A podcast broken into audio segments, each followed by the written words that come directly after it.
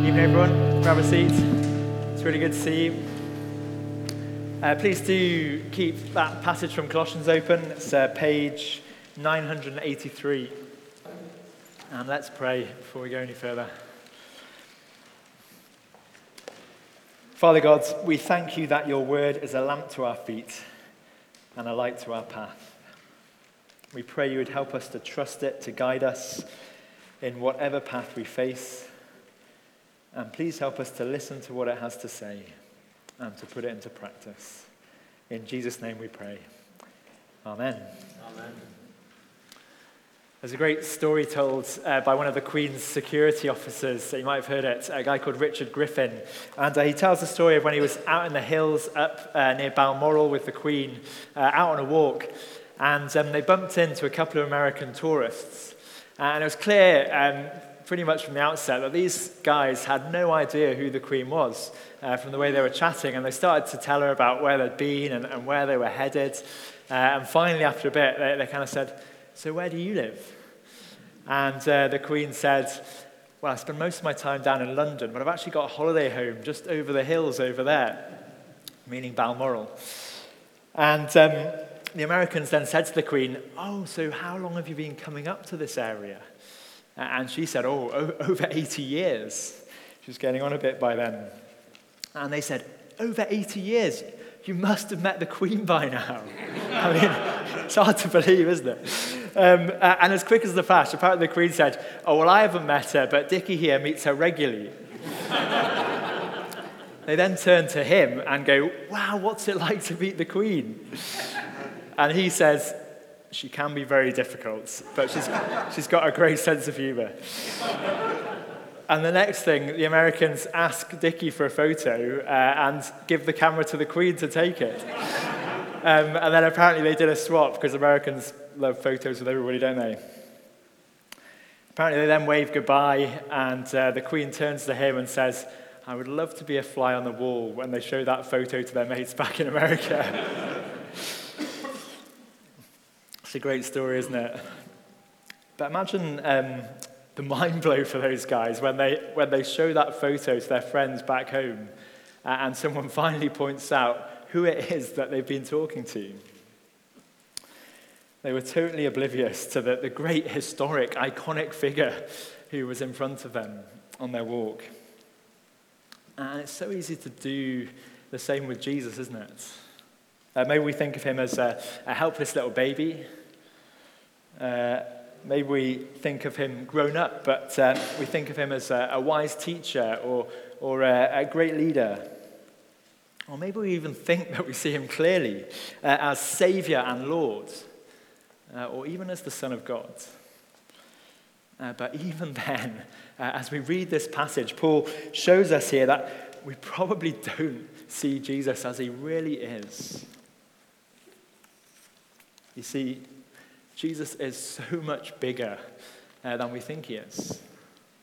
Now, that's what Paul wants the Colossians to see in this first part of this passage. If you were here last week, you remember uh, the previous verses uh, where Ken reminded us that we need a change of thinking. Uh, we need to go from, uh, we need to have less red triangle thinking and more green circle thinking. I think I've got that the right way around. Uh, if you weren't here, you'd be totally lost. Um, but but Paul prays this. Hopefully, this will clarify things. Uh, Paul prayed this. He said, um, he prayed that they would think more like God and be filled with a knowledge of his will in all spiritual wisdom and understanding in order to walk in a manner worthy of the Lord Jesus. Uh, and we can only do that uh, if we truly know Jesus. Uh, we need a change in thinking about him. That's what Paul comes to next. And we need to see who he truly is uh, because he is supreme. And so Paul absolutely packs out these verses uh, to show us that. And he starts off by showing us that if you know Jesus, you know God. The word um, image used here uh, in the Greek means more than just um, a representation or a, a portrait of someone. Uh, Jesus isn't just a, a, good picture of God. Uh, no, the word also means uh, and gives the sense of revealing God's personality. the personal character of God. And so Jesus reveals to us what God is really like. If you've ever thought to yourself, uh, I, I, wish I could see God, I wish He would just come down and show me what He's like. He has. He's stepped into history. Uh, John 1, verse 18 says, No one has ever seen God, but Jesus has made him known. Hebrews 1, verse 3 He is the radiance of the glory of God and the exact imprint of his nature. Jesus reveals God's exact character to us. Uh, we can't see God, he is invisible. But if we have uh, access to the Bible and if we've got to know Jesus in the Bible, uh, then we cannot claim ignorance as to what God is like. Uh, Jesus isn't just some sort of uh, rep for God here on earth, uh, and he isn't just uh, a step in the ladder towards God. Uh, he is God. And as a, a quick aside, uh, that doesn't just tell us about Jesus, but it tells us about ourselves. And because the Bible says, uh, Genesis 1, that we were created in the image of God. And so Jesus shows us what we are meant to be. Next up, uh, Paul shows us that if you know Jesus, uh, you know the creator of everything. Uh, Paul writes that Jesus is the firstborn of all creation, verse 15. And now, uh, I guess if you're reading that for the first time, that can make it sound like uh, Jesus was the first thing created. But Jesus created all things, verse 16. Uh, and elsewhere we read that he was there right at the beginning. He was not created. Uh, firstborn here just means first in rank or honor. Uh, the firstborn in a Jewish family was the heir in a special way who inherited all things and, and the privileges and responsibilities of being the firstborn. And so, as firstborn of creation, uh, Jesus uh, is the Lord of all creation. And rightfully so. Uh, because if you look at verse 16, uh, we see that all things, uh, whether they're in heaven uh, or on earth, whether they're visible or invisible, even the most powerful authorities and rulers, were created through him. Uh, Christ is creator of all. He created the, the vast scale of the, the universe and the planets. Uh, apparently, the edge of the observable universe is 13.8 billion light years away. Uh, just think of how far light travels in a year, and that's pretty mind boggling. And yet, this is 13.8 billion light years. Uh, he also created the, the tiniest creatures. Uh, there have been over one million species of insect found, and I think there's many more. Uh, he created the atom uh, and the subparticles within atoms. Uh, but Paul tells us that all these things weren't only created by him uh, and through him, but also for him. He is the end goal of creation. Or to put it another way, this is what your life exists for. You were created by Him and for Him. He is the meaning of life. He is the bread of life, uh, the living water that satisfies our souls. Uh, he is the Alpha and the Omega, the, the beginning and the end. Uh, and one day everything will give Him glory. You probably spotted in the news recently about uh, all the uh, players who are uh, getting shipped off to Saudi Arabia uh, and being offered absolutely outrageous salaries uh, to go and play football over there, even by footballing standards. and yet, those players, or the, the, Saudi investment fund managers who buy them, aren't the ones who have all the power. they can have all the money on earth and yet be poor because they haven't found what they were truly made for. And it's not money that keeps the world turning either. And you see, the next thing Paul shows us, you guessed it, uh, it's Jesus who keeps the world turning. Uh, Paul says, if you know Jesus, uh, you know the sustainer of all things. You see that in verse 17? Uh, Paul writes, and he, Jesus, is before all things, and in him all things hold together. The tense used gives a sense of uh, ongoing activity. Uh, he continues to hold all things together. He's sustaining everything right now. Without him, everything would fall apart straight away. The writer of Hebrews says that he, Jesus, upholds the universe by the word of his power. Just stop for a second. Uh, think about your breathing. It's that classic uh, relaxation technique, isn't it? Just take a nice deep breath. Are you feeling de stressed? I hope so. Hopefully, I'm not stressing you. The very breath you are taking right now uh, is sustained by Him. And without Him, you wouldn't take another breath, you wouldn't have another heartbeat. In him, all things hold together. Uh, and that includes the church, uh, the, the people of God. Uh, verse 18 tells us He, Jesus, is the head of the body, the church. Uh, when we become followers of Jesus, uh, we become part of the body of Christ, and we each have different roles to play, whether we're the, the hand or the finger or the foot, uh, whatever it is. Uh, every part is valued and has a unique role but we are totally dependent on the head, Christ, uh, for direction. Uh, Jesus is to control us as a church family. He is the head of the church. Uh, it's not Ken, uh, it's not me, uh, it's not anyone else. Uh, we always sit under Christ, and we seek to point people to Christ. And if, if that ever doesn't happen, you need to come and rebuke us. if Jesus doesn't come first and foremost in our church family uh, because that is the way it should be. The key to doing church well uh, is to allow the Lord Jesus to be head of every different part of the body. Uh, whether we're speaking from the front or, or, we're part of the welcome team that was mentioned earlier or uh, in the music team or, or leading a Bible study, uh, we need to let Jesus direct us. Uh, and we need to seek his glory first and foremost. Uh, because you see, even though we've only skimmed the surface of these verses, uh, it's clear, clear that Jesus is so much bigger than we can possibly imagine. Paul writes, verse 18, He is the beginning, the firstborn from the dead, that in everything he might be preeminent. Uh, in everything he is preeminent, uh, or he is supreme.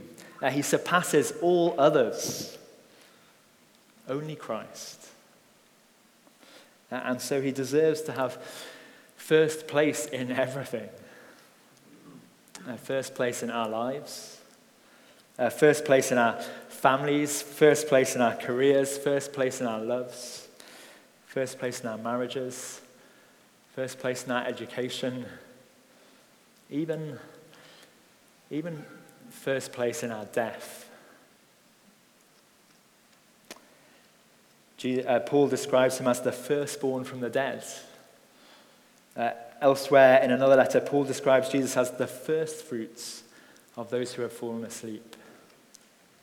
Uh, I wonder if you've ever had a, a fruit tree in your garden or maybe one nearby, and um, as the spring comes, uh, there's that excitement, isn't there, when you, you see the first apple uh, on the tree or the first little green tomato on the tomato plants. Uh, it's exciting, isn't it? Because you know that uh, it's, the fruit is appearing, it's going to come. Uh, it's a sign that there is more fruit to come. Uh, and Jesus is the firstborn from the dead, uh, the first fruits of the resurrection. Uh, I love that picture. he has risen, and so there will be many more who rise. There will be so much more fruit on the tree. maybe we know those who have fallen asleep in Christ, uh, or we know someone who is soon to fall asleep. And um, what a comfort that Jesus is the first fruits of the resurrection. Jesus is supreme in everything. Uh, he deserves first place in our lives and in our worship. Uh, so let's stop and uh, sing worship to him. He is supreme. Now, the band, if you just wait there, looking a little bit nervous because we hadn't planned this. Um, don't worry, we're not actually going to sing uh, because you see, um, these guys are looking a little bit worried. Um, uh, there's a problem, isn't there? There's a problem. Because so often um, we actually want to sing a bit more like this, don't we? Hope this video is going to work.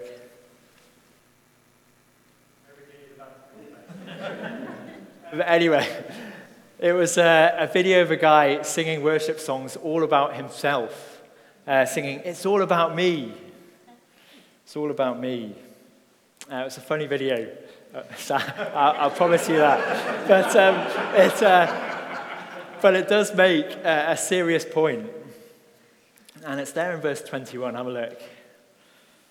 Verse 21 we are hostile in mind towards God. Uh, we resent Him sometimes, don't we? Uh, we so often think that it is all about us. Uh, and verse 21, that results in us being alienated from God. I read that uh, when the Titanic sank, uh, the story was almost completely one of selfish cowardice uh, of the 1,600 people who were not able to make it on the lifeboats, only 16 people were picked up, uh, with 18 half empty lifeboats. Only one of the boats went back to pick people up. And in some ways, that's a, a picture of our fallen world. Uh, as one Christian author puts it, fallen humanity is adrift on the unfriendly sea uh, alienated, uh, unable to help one another, despite some furtive individual attempts.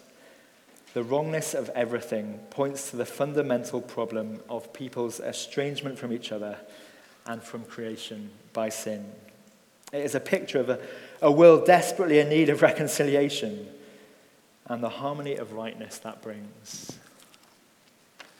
You see, without Jesus, uh, things are hopeless. But here in these verses, there is hope. Uh, in fact, uh, we see the greatest story ever told a true story. Uh, it's the incredible story of the, the one who is strongest and greatest and bigger than we can even get our heads round. The one who is supreme, but who became the least in order to bring peace and make things right. Do you see that in verse 19? Uh, Paul writes, For in him, in Christ, all the fullness of God was pleased to dwell, uh, and through him to reconcile to himself all things, uh, whether on earth or in heaven, making peace by his blood on the cross. It is through Jesus uh, that God reconciles things to himself. Uh, Paul writes elsewhere that the, the whole of creation is groaning because of the broken relationship with God, uh, because of the fall, uh, because of our sin. But Jesus, uh, he stepped into the world uh, and he made peace by his own blood. Uh, Jesus comes down and he pays for our sins with his death and his blood. so we personally can have peace with God. And so we can have uh, the hope of a day where the land and the seas will lose their hostility and there will be no more tears or pain. Uh, and there at the cross, we see uh, how seriously God takes the evil in our world. There's justice, uh, and the price is paid. Uh, and at exactly the same time, we see how much God loves us and values us. Uh, the one who is strongest and greatest became the least. Uh, Paul is showing the Colossians that it's only when we see how big Jesus is that we appreciate him laying aside his glory, uh, taking on our humanity, giving his life, and shedding his blood so that we can be forgiven and reconciled to God. Think of that, uh, that pair of Americans from the story I told at the start, uh, going home And uh, finally, someone uh, explains who's in the photo, and suddenly the penny drops, and they, they realize that they've had a chat to the Queen, uh, and she's even taken a photo for them. It's only then that they really appreciate it. And my prayer is that as we've uh, met together this evening, uh, opened up God's words, uh, my prayer is that our eyes would be opened uh, to who Jesus really is. Someone who is incomparably greater than the Queen, who doesn't just stoop to take a photo and have a chat, but stoops to enter into the messiness uh, and the pain of our world uh, as a baby in a feeding trough, and ultimately to give his life for us, to bring us peace. And that is the gospel. That is the good news.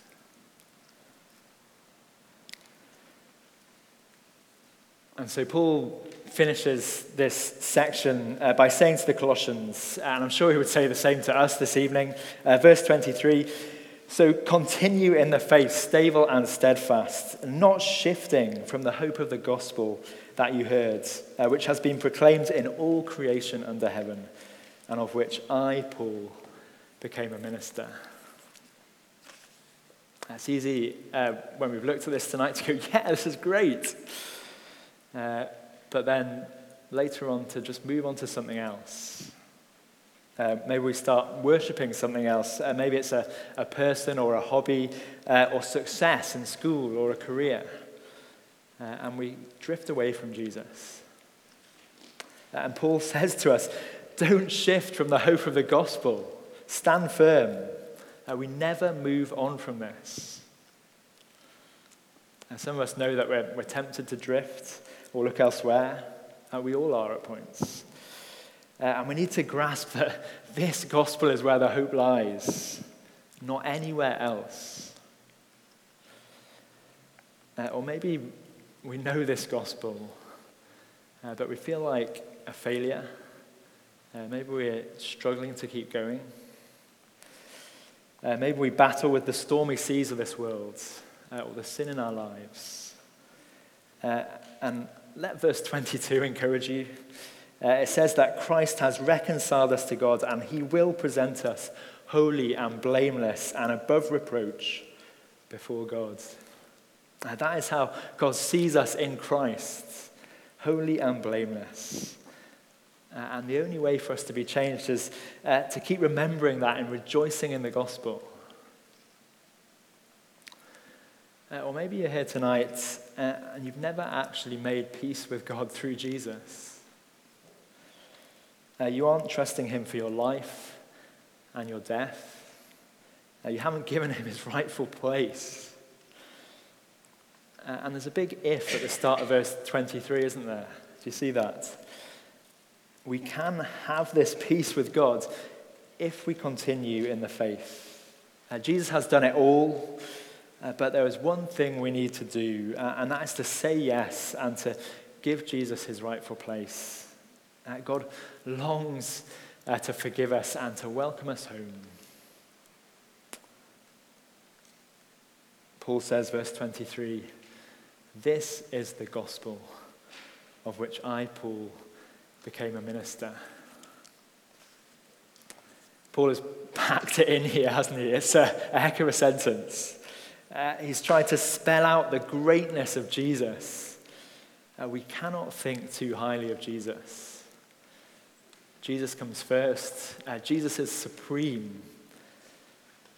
And the only rational response is to bow the knee and to worship. Let me just give us a minute now to, to do that, to, to do business with Jesus, uh, to give thanks to him uh, let's just spend a, a moment uh, praying to Him ourselves, and then we'll sing.